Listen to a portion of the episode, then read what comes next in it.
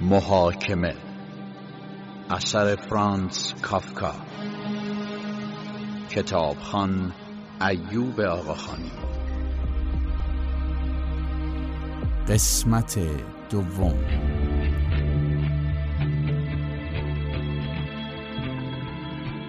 کی روی تختش دراز کشید. اما خوابش نمی‌برد. تصمیم گرفت منتظر دوشیزه بورسنر بماند. فکر کرد شاید کمی با او حرف بزند. کی لایه در خانهش را باز گذاشت تا متوجه ورود دوشیزه بورسنر شود. بعد روی کاناپه روبروی در لم داد. ساعت از یازده گذشته بود. کی از جایش بلند شد و به راه رو رفت. انگار با نگاه کردن به راه رو دوشیزه بورسنر زودتر برمیگشت. کی میل زیادی به دیدن دوشیزه بورسنر نداشت. حتی قیافش را خوب یادش نمیآمد اما میل عجیبی به صحبت کردن درباره اتفاقات امروز داشت. در واقع دنبال کسی میگشت که حسش را با او در میان بگذارد. نزدیک ساعت دوازده از صدای پایی توی راهرو از خواب پرید. زود از جایش بلند شد و پشت در اتاقش ایستاد. دوشیزه بورسنر شالش را دور خودش پیچیده بود. معلوم بود سردش است. کی باید قبل از اینکه دوشیزه بورسنر به اتاقش می‌رفت با او صحبت می‌کرد. چراغ اتاق کی خاموش بود. می‌دانست اگر در تاریکی در اتاقش را باز کند دختر فکر می‌کند در کمینش نشسته بوده. چون این کاری از ادب به دور بود اما چاره ای نداشت. در اتاقش را باز کرد و خیلی آرام گفت دوشیزه بورسنر دوشیزه بورسنر با ترس گفت آقای کی منو ترسوندین. دوشیزه بورسنر دستش را به طرف کی دراز کرد. کی دست داد و گفت اگه اجازه بدین می‌خواستم چند کلمه باتون حرف بزنم. این وقت شب؟ می‌دونم دیر وقت اما از ساعت نه تا حالا هم منتظرتونم اشکالی نداره ولی خیلی خستم. سختم رو پام بایستم بیان اتاقم. تو راه رو که نمیشه حرف زد. همه رو بیدار می‌کنیم. سب کنین چراغ اتاقم روشن کنم. کی منتظر ماند دوشیزه بورسنر به اتاقش برود؟ بعد او را دعوت کند وارد شود. دوشیزه بورسنر به کی گفت روی کاناپه بنشیند. اما خودش با اینکه خسته بود روبروی کی ایستاد. حتی شال و کلاهش را در نیاورد. خب موضوع چیه؟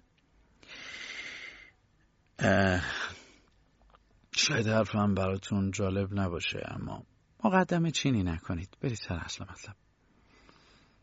چه بهتر. راستش امروز صبح اتاقتون رو یکم به هم زدن. مقصر اصلی هم من بودم. حتی آدم های ناشناس برخلاف میل من همچین کاری کردن می‌خواستم بابتش از شما عذرخواهی کنم.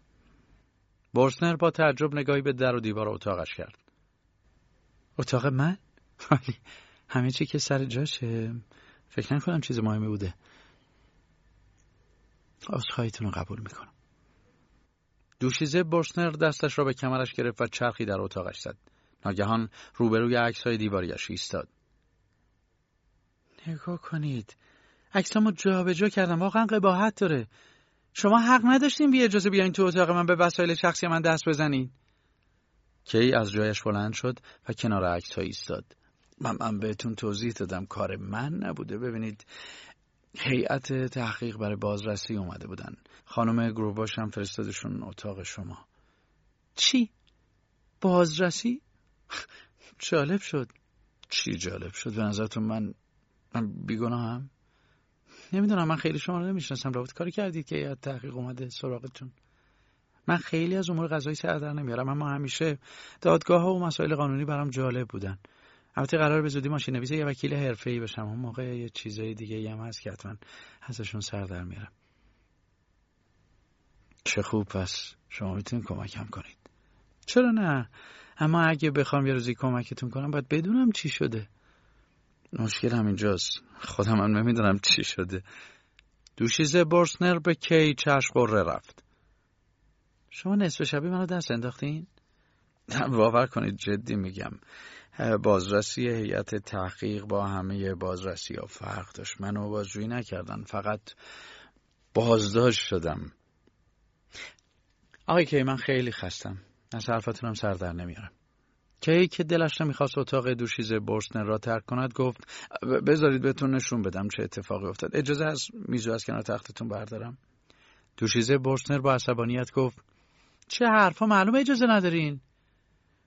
خب پس نمیشه نشون بدم چی شده. باشه. اگه برای نمایشتون لازمه اجازه میدم. فقط لطفا زودتر من خوابم میاد. کی میز را وسط اتاق گذاشت. مثل بازرس صبح پشت میز نشست. بعد تمام ماجراهای روز را مو به مو برای دوشیزه بورسنر تعریف کرد. آنقدر گرم حرف زدن بود یادش رفت ساعت از نیمه شب هم گذشته. با صدای بلند ماجرای صبح را تعریف کرد. همان موقع صدای کوبیدن به دیوار اتاق آمد. رنگ دوشیزه بورسنر پرید. کی جا خورد. صدای کی بود؟ مگه اتاق کناری خالی نیست؟ نه. از دیروز یکی از برادرزاده های خانم گروباش اومده. برادرزاده خانم گروباش سروانه. ولی اصلا یادم نبود. نگران شدم. لطفا زودتر برید. نه نه. دوشیزه برسنرت آروم نشید که من نمیرم. نگران نباشید. نگران خانم گروباش هم نباشید. ایشون هرچی من بگم در بس قبول می‌کنن. آبروی شما اصلا در خطر نیست. دوشیزه برسنر نفس عمیقی کشید. بله حق با شما سیاه هول کردم. اما لطفا برید به اتاق خودتون. خیلی وقت اینجایید. از دستم عصبانی نیستید؟ نه نه نه اصلا. فقط تنهام بذارین. دوشیزه برسنر در را باز کرد. کی به راه رو رفت. از زیر در اتاق کناری باریکه نوری بیرون می‌زد. حتما سروان از پشت در بیرون را میپایید. کی دوست داشت. دوشیزه برسنر را به نام کوچکش صدا کند تا آرام شود اما اسمش را نمی‌دانست. دختر خسته و درمانده زود چرخید و در را پشت سرش بست. کمی بعد کی روی تختش دراز کشید. با اینکه نگران دوشیزه برسنر و سروان بود اما خیلی زود خوابش برد.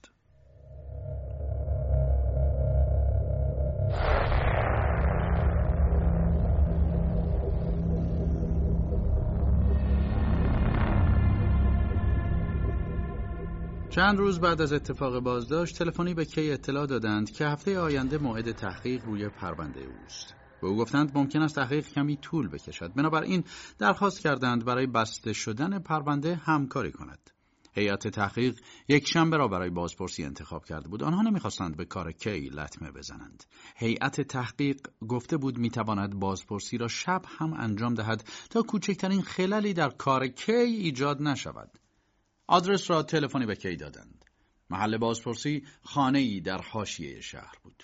کی بعد از گرفتن پیام بدون کلمه ای حرف گوشی را گذاشت. همان موقع معاون بانک به اتاق کی آمد. وقتی حال و روز کی را دید پرسید خبر بعدی بهت دادن؟ نه چیزی نیست. آی کی می‌خواستم افتخار بدین یک شنبه به کشتی تفریحی من بیاین. جشن کوچکی گرفتم. آیا هاستر وکیل هم میان؟ حتما تشریف بیارین. کی می‌دانست دعوت به مهمانی از جانب دومین مقام بانک چقدر ارزشمند است؟ همانطور که رد دعوت برای جایگاهش در بانک اصلا خوب نیست. اما گفت ممنونم من یک شنبه جایی قرار دارم. نمی‌تونم بیام. حیف شد. معاون سعی کرد از موضوعات دیگری حرف بزند اما کی فقط در فکر یک شنبه و جلسه بازپرسیش بود.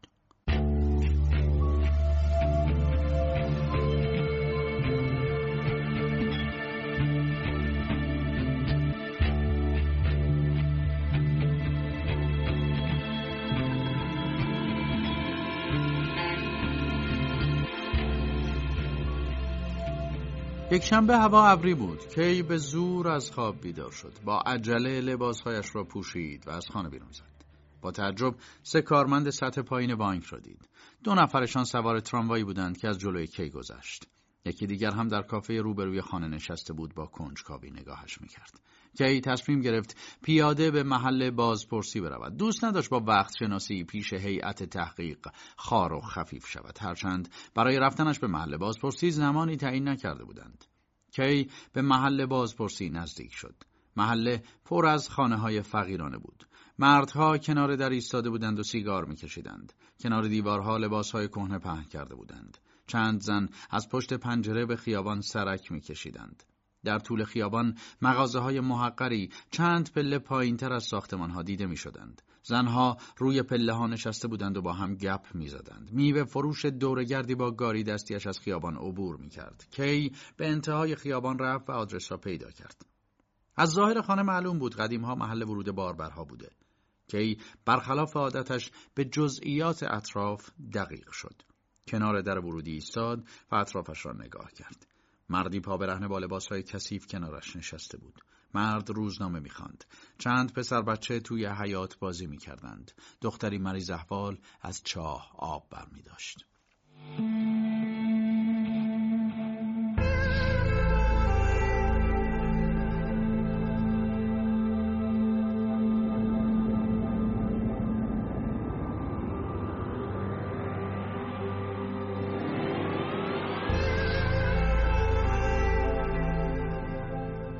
کی به طرف پلکان رفت.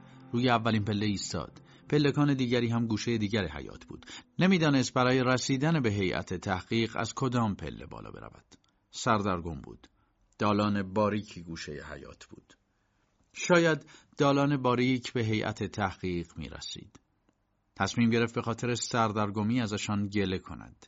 کی از پلکان اول بالا رفت. بچه که روی پله بازی می کردند را کنار زد. به طبقه اول رفت. از آنجا که نمی‌شد سراغ هیئت تحقیق را بگیرد تصمیم گرفت به هر اتاقی رفت بگوید دنبال نجاری به اسم لانتس است. لانتس اسم برادرزاده خانم گروباش بود. برای همین چون این اسمی به ذهنش خطور کرد. که ای در خانه ها را می‌زد. به بهانه نجار لانتس داخل خانه ها را میپایید ببیند اتاق تحقیق هست یا نه. بیشتر خانه ها اتاقهای کوچک و کم نور بودند. زنها با بچه های شیرخوره به بغل مشغول آشپزی و رفت و روب بودند. دخترک ها زیر دست و پای مادرشان میلولیدند. مردهای تنبل و مریض احوال روی تخت دراز کشیده بودند. کی در هر خانه ای را می‌زد زن خانه بیرون میآمد. با کی کار دارین؟ شما نجاری به اسم لانتس می‌شناسین؟ زن سرش را توی خانه می برد و از شوهرش می‌پرسید میگه با لانتس کار داره. تو لانتس می‌شناسی؟ مرد از روی تختش نیم خیز می‌شد. نشناسم چریخی ها. مردها معمولا سر حرف را باز می‌کردند. فکر می‌کردند پیدا کردن لانتس برایش خیلی مهم است. هرچه نجار در زندگیشان میشناختند به کی معرفی می‌کردند. کی یواش یواش از حقش پشیمان شد. وقتی به طبقه پنجم رسید تصمیم گرفت دیگر پرسجو نکند. بیهودگی جستجو عصبانیش کرده بود.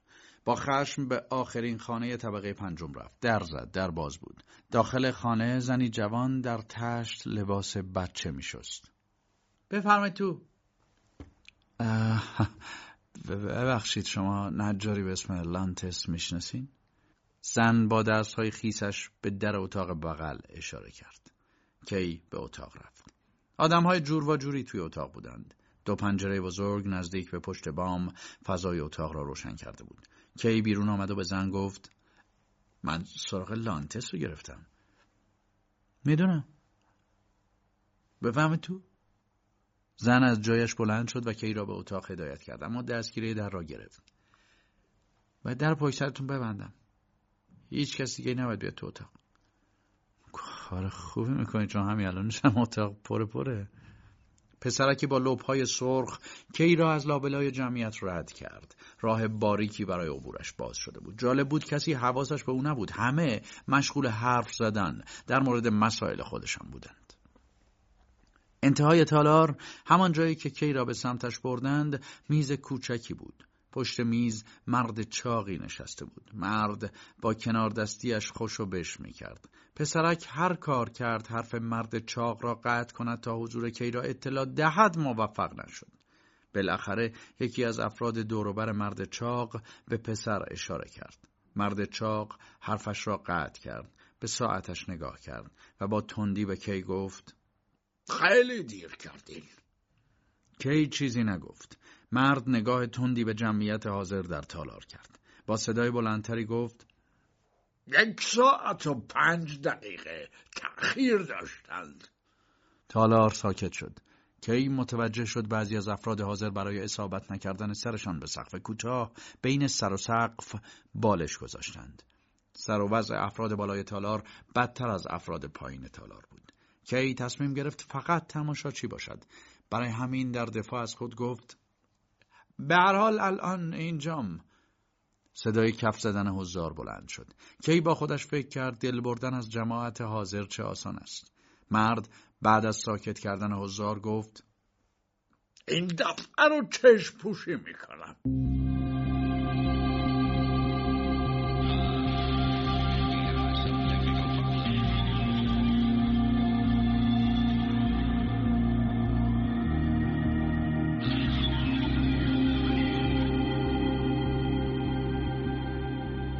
مرد چاق به کی اشاره کرد برود بالای سکو. کی به زور از بین جمعیت رد شد. چند نفر از سکو پایین آمدند تا جا برای کی باز شود. کی روی سکو ایستاد. بازپرس دفترچه کهنه روبرویش را برداشت. دفترچه را ورق زد و با اقتدار به کی گفت شما نقاش ساختمونید. کی بادی به گلو انداخت. نخیر قربان. بنده کارمند ارشد بانکم. حضار از حرف کی زدند زیر خنده. گروه سمت راست تالار خندشان بند نمی آمد اما گروه سمت چپ همانطور که در تشویق کردن تنبل بودند به جای خندیدن سکوت اختیار کردند. مرد چاق از جایش بلند شد ابروهای پرپشت سیاهش را در هم برد و به حضار اخم کرد. حضار به زور جلوی خندشان را گرفتند. کی با لحنی تند و محکم گفت آقا سوالتون رو درباره نقاش ساختمون بودن اصلاح می‌کنم. جملتون درباره نقاش ساختمون بودن من نماینگر کل محاکمه منه. شما حتی شغلی به من تحمیل می‌کنید که حرفه من نیست. همونطور که جلسه محاکمه رو با چنین جمعیتی بهم تحمیل کردید. ببخشید که با سراحت میگم اما جلسه دادرسی شما تحقیرآمیزه کی به دور برش نگاه کرد. می‌دانست بیش از حد تند و گزنده حرف زده. اما پشیمان نبود. به هر حال حرف حق را زده بود. همان موقع در انتهای تالار باز شد. زن جوان رخت شور وارد شد. خیسی دستهایش نشان می‌داد کارش تازه تمام شده. با ورودشان چند نفر حواسشان به سمت زن جوان رفت اما مرد چاق هنوز از حرفهای کی جا خورده بود. ورود زن جوان حواس بازپرس چاق را پرت نکرد. بازپرس سرش را پایین انداخت و دفترچهش را ورق زد. کی با صدای رسا گفت فایده نداره. دفترچهتونم حرفای منو تایید می‌کنه. کی از تنین صدایش در تالار شجاعت پیدا کرد. بالای سر بازپرس رفت و دفترچه را از او قاپید با نوک انگشتهایش یکی از صفحه های دفترچه را گرفت انگار چیز کثیفی دستش گرفته با دو انگشت دفترچه را بالا گرفت اینا پرونده های بازپرسه. کی دفترچه را روی میز پرت کرد؟ جناب بازپرس اگه دوست دارید بازم بخونیدش. باید بگم من از کاغذ پاره ها چیزی سر در نمیارم. فکر نکنم توشون حرف درستی نوشته شده باشه. بازپرس سرش را بالا نیاورد. آرام دفترچه را به سمت خودش کشید و مرتبش کرد. دوباره خود را مشغول خواندن دفترچه نشان داد. افراد نزدیک به کی ساکت به او خیره شده بودند. کی به صورتشان نگاه کرد. همه آدمهای مسن و ریش سفید بودند. با خود فکر کرد شاید از افراد مشهور و بانفوذ شهر باشند. کی ملایمتر گفت من موضوع رو خیلی جدی نگرفتم. اما بهتون اختار میدم. همچین اتفاقی نشان دهنده سیاست غلط شما آقایونه. فردی از میان جمعیت دست زد. آفرین! آفرین! هزار آفرین! آفرین! چند نفر از مردان ریش سفید ردیف اول سرشان را پایین انداختند. کی سینهاش را صاف کرد؟ من نیومدم که سخنوری کنم. آقای بازپرس و همکاراشون تو سخنوری خیلی بیشتر از من مهارت دارن. من فقط می‌خوام فریاد مظلومیت خودم رو به گوش همه برسونم. ده روز پیش بدون دلیل خاصی توی رخت خوابم منو بازداشت کردم اتاق بغلی اتاقم رو دوتا نگهبون بی سر و پا اشغال کردن. انگار دزد خطرناکی رو دستگیر کرده باشن. نگهبانا وادارم کردن لباسهای دلخواهشون رو بپوشم. جلوی چشمم صبحانم و مثل قحطی زده ها خوردن. بعد منو بردن اتاق یکی از همسایه های محترم. البته باید بگم بدون اجازه.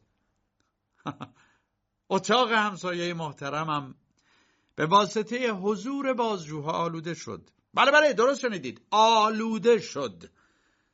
نگهبانها بدون اجازه از مالک اتاق اتاق رو بازرسی کردن. حق بدید. آروم موندن تو همچین وضعی خیلی سخته. البته که من تمام سعی خودم رو کردم تا آروم باشم. بازپرس از گناه من خبر نداشت. فقط می‌دونست گناهکارم. فقط می‌دونستن باید بازداشتم کنن. راستشو بخواین کل ماجرا برای من شوخی بچگانه ای بود. اما به نظرتون حضورم تو این محکمه باعث بروز عواقب بدتری نیست؟ کی نگاهی به بازپرس کرد. بازپرس همچنان ساکت بود و سرش را پایین انداخته بود. کی لبخند زد. همین الان دیدم بازپرس به جمعیت علامت داد. حتما بازپرس شما رو مجبور می‌کنه برام کف بزنید یا منو هو کنید. بازپرس با دست پاچگی روی صندلی جابجا شد. هم همه ای تالار را فرا گرفت. هوای خفه اتاق دیگر قابل تحمل نبود. افرادی که توی ایوان بالای تالار بودند بیشتر سر و صدا می‌کردند. انگار از کمبود هوا در حال خفه شدن بودند. کی دستش را روی میز کوبید؟ من حرف دیگه ای ندارم. فقط می‌دونم پشت تموم کارها سازمان بزرگی نقش داره. سازمانی که نگهبانهای فضول بازرسهای خنگ و بازپرس های ناتوان داره. دلیل وجود چون این سازمان بزرگی رو نمی‌دونم اما یه چیز خوب می‌دونم. آدم های بیگناه به گناه متهم میشن. عدالت بر ضدشون عمل می‌کنه. بی اجازه وارد حریم شخصی فرد بیگناه میشن. اموال بیگناه ها رو ضبط می‌کنن. نمی‌دونم چه بلایی سر بیگناه ها میارن. ناگهان صدای جیغی از انتهای سالن بلند شد. زن رخت شور بود. کی چشم ریز کرد تا از بین جمعیت زن جوان را ببیند. مردی قصد آزار زن را داشت. کی با خودش فکر کرد حتما کسی برای کمک به زن بلند می شود اما اشتباه می کرد هیچ کدام از حضار به ناراحتی زن محل نگذاشتند. کی از روی سکو پایین آمد. ناگهان افرادی صد راهش شدند. کسی نگذاشت برای نجات زن به انتهای تالار برود. همان موقع متوجه موضوع عجیبی شد همه افراد حاضر در سالن نشانهایی مشابه روی لباسهایشان زده بودند. تا جایی که چشمانش یاری می‌کرد لباسهایشان را بررسی کرد. اشتباه نمی‌کرد همه یک نشان داشتند. کی دستهایش را بالا برد و فریاد زد. عجب! شما همه مأمورای دار و دسته فاسدی هستین که ازش حرف زدم. نیمی از شما برای من کف می‌زدین. نیمی دیگه سکوت می‌کرد. شما فقط می‌خواستین منو بیگناه و گول بزنید. کی با خشم به طرف در خروجی رفت؟ زار راه را برایش باز کردند. وقتی کی به در خروجی رسید بازپرس گفت یه لحظه صبر کنید. کی سر جایش ایستاد اما چشمش به در بود. دستش را روی دستگیره گذاشت. بازپرس گفت شما امروز تمام موقعیت های نجاتتون رو به دست خودتون دور ریختید. کی خندید؟ آدمای مزدور. بازپرسی های آینده ارزونی خودتون. کی در را باز کرد و با عجله از پله پایین رفت. اما سر و صدا و هم همه حضار را پشت سرش میشنید.